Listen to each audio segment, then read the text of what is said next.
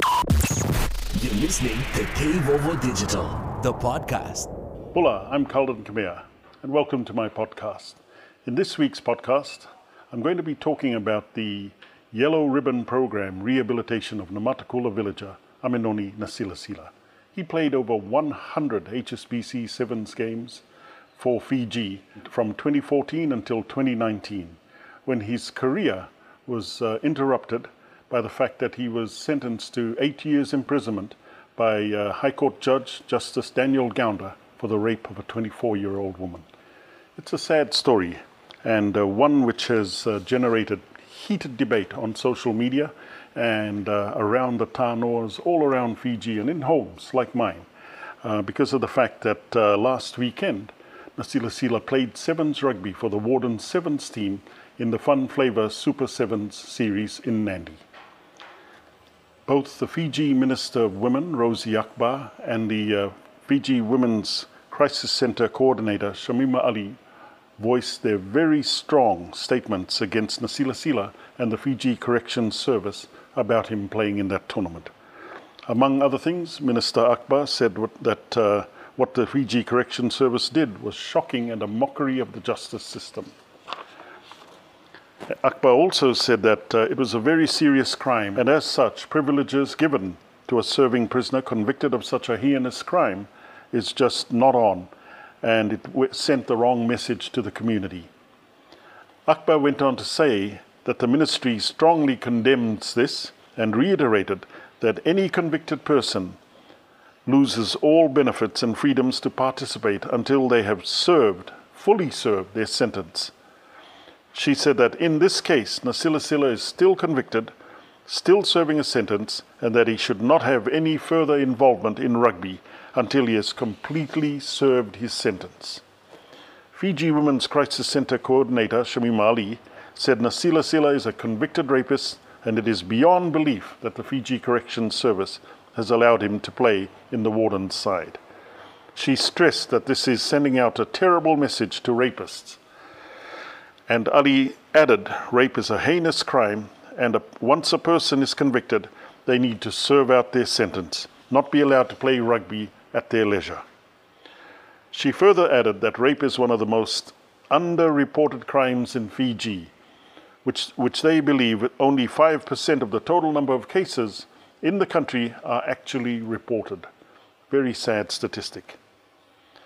And she added that 95% of survivors live with this um, in silence while the perpetrators walk free. Well, I'm sorry, but I, I, uh, I cannot fully agree. I agree totally with the ladies that rape is a heinous crime, but I also believe in justice and mercy. I have one daughter and four granddaughters, and I deeply appreciate the sensitivities and the uh, anger expressed by these women about this case.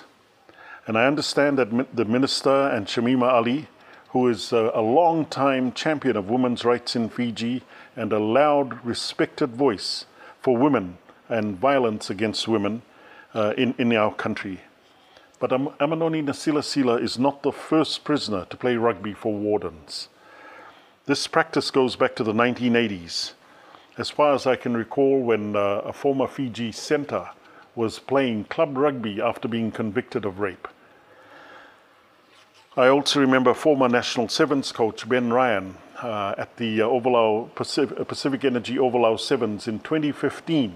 He took an interest in a Warden's player there, and uh, on further inquiry was told that the guy was a serving prisoner, and so uh, Ben Ryan had to end his interest in hopefully picking him for Fiji. Then there was the rehabilitation of the notorious Alifereti Nimacere, also a criminal. I was uh, the general manager of Fiji Rugby League, and we had an office in Cumming Street next door to uh, Procera Music Studio. And once a week, uh, used to be brought in in handcuffs, accompanied by a couple of uh, uh, prison wardens, to um, to come and play his music, play the keyboards, and sing and be recorded. And that was uh, way back, uh, you know, in Fiji in the early 90s. Um, a female prisoner more recently was able to pursue her interest in fashion design with Fiji Fashion Week uh, going out of the prison compound to do this before she was released. And so it's not only males but also females. And I remember once going to see uh, Commissioner of Prisons, Wally Smith, in his office at the prison compound here in Suva in Walu Bay.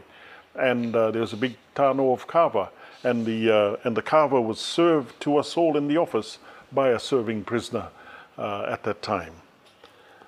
The point I want to make is in the heat of the moment about this uh, case and the spotlight on Amenoni Nasilasila because of his high profile, that uh, we should be very careful not to throw the baby out with the water.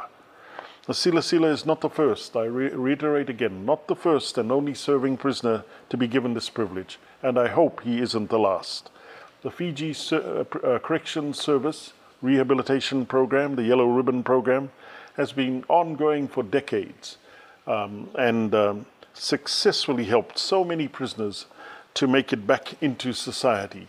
It's an ongoing, uh, thankless task which the, uh, the wardens and the staff carry out diligently with uh, the help of psychologists, qualified psychologists and doctors.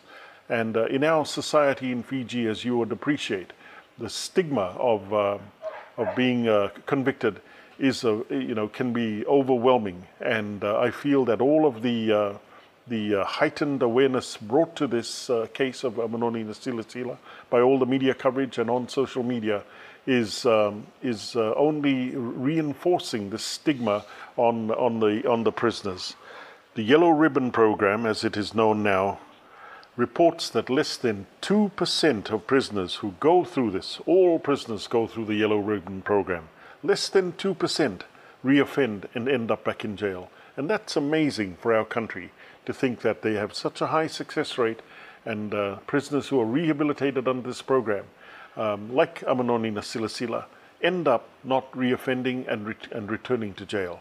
And it's uh, a lot of work. It's a very, very much uh, a lot of effort around and about the, uh, the prisoners, not inside the prison, but outside with their families, with the communities.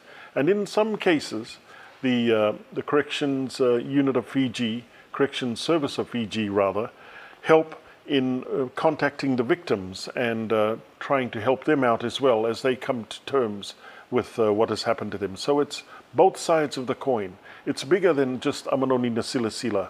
It involves hundreds of other prisoners, uh, also female as well, to help them get back into society. And that's my point today, that um, I think uh, too much attention, unwanted and unwarranted, has been brought against Amenoni Nasilasila and because of his high profile.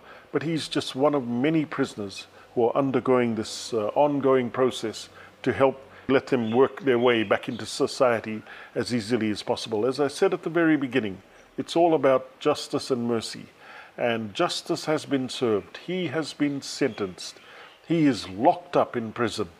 And uh, after two years serving now, he's out playing rugby as part of his program to uh, rehabilitate him back into society. And um, Amenoni Nasilasila is just one of many, many prisoners who are going through this process. Remember, uh, the corrections and the whole uh, prison system in Fiji is a dumping ground for the human resource uh, that you know uh, fall foul of the law or end up uh, you know people like you and I who have made mistakes in their lives, and for whatever reason, uh, incarcerated and and held in, in in prisons in Fiji. But one day they're going to come back out because at the end of the day, like you and me, they belong to the wider community, to our country. And really, what we should be focusing on for them is that they can come back into society, be welcomed back, and uh, help to rehabilitate and help to reintegrate so that they become um, useful, uh, contributing members of society. But by uh, stigmatizing them and wanting to throw away the key for the whole of their term and only allow them out when they've served their term is, uh, in the long term, not going to do any good for any of us. And in fact, you'll find in that situation, which is a very old fashioned uh, way of uh, locking up prisoners and uh, the whole concept of uh, you know throwing the key away until and punishing them until it's uh, time to release them you're only putting out into society a guy who knows nothing more than the four cells of his prison and the uh, imprisonment of his mind and his uh, ambition and his spiritual life. He's a, a, dead man walking when he comes back out. And in the end, we pay a higher price for that, uh, that uh, poor treatment of a fellow human being. So I'm saying, and I really do believe, and I respect the, the two women, uh, Shamima Ali and the Minister of uh, Women, Rosie Akbar. I respect their views, I respect their anger. As I said, I have a daughter and four granddaughters, and this is a very emotional uh, subject and sensitive subject for me as well, um, because it is um, it is something that you know you hope never ever comes across your family uh, member, any female or male member of your family, to be uh, to be a victim of this crime. But um, we all have to show mercy once the guy has been sentenced or the female uh, person has been convicted and sentenced, well, you, you uh, lock them up and you discipline them and you go through the whole process, which the uh, correction service in Fiji have been trained to do, and their qualified wardens who are working with these uh, prisoners go through this whole program with them. And uh, I've taken the trouble to uh, be briefed on it by them because I wanted to understand it better, but I've also witnessed it with my own eyes at uh, Naboro Corrections uh, uh, facility, where they have uh, set up a lot of the uh, Yellow Ribbon program for serving prisoners to um, improve their skills, improve their uh, feeling of self worth, and so that when the time comes for them to be released, the whole program of pre release kicks into into play.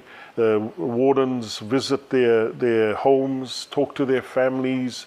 The prisoners are allowed out for a day just to meet their family again and start to reintegrate and, uh, and with the village community or the family.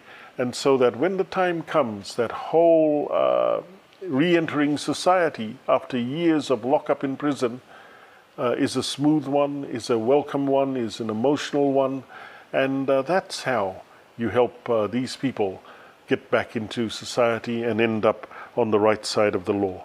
So, ladies and gentlemen, uh, that's really all I wanted to say about this, just to help give it a different perspective, just to help uh, promote the Yellow Ribbon program more and give it more. Um, more credit than I think it's been getting lately in the media, and to say that uh, you know there's more than just one prisoner Amenoni Nasilasila undergoing the Yellow Ribbon program, and it's fair and it's transparent for all prisoners, not only him, but all prisoners are going through this program to help them re enter society.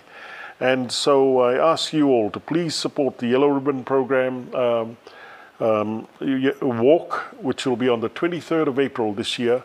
Um, they had 8,000 people walking with them last year to show your support for this very worthwhile program which uh, I hope uh, continues for many years to come and uh, positively impacts the many prisoners in Fiji for many years to come. This is Culden Kamea for TeVovoRugby.com. Thank you very much. Tevovo Digital, the podcast.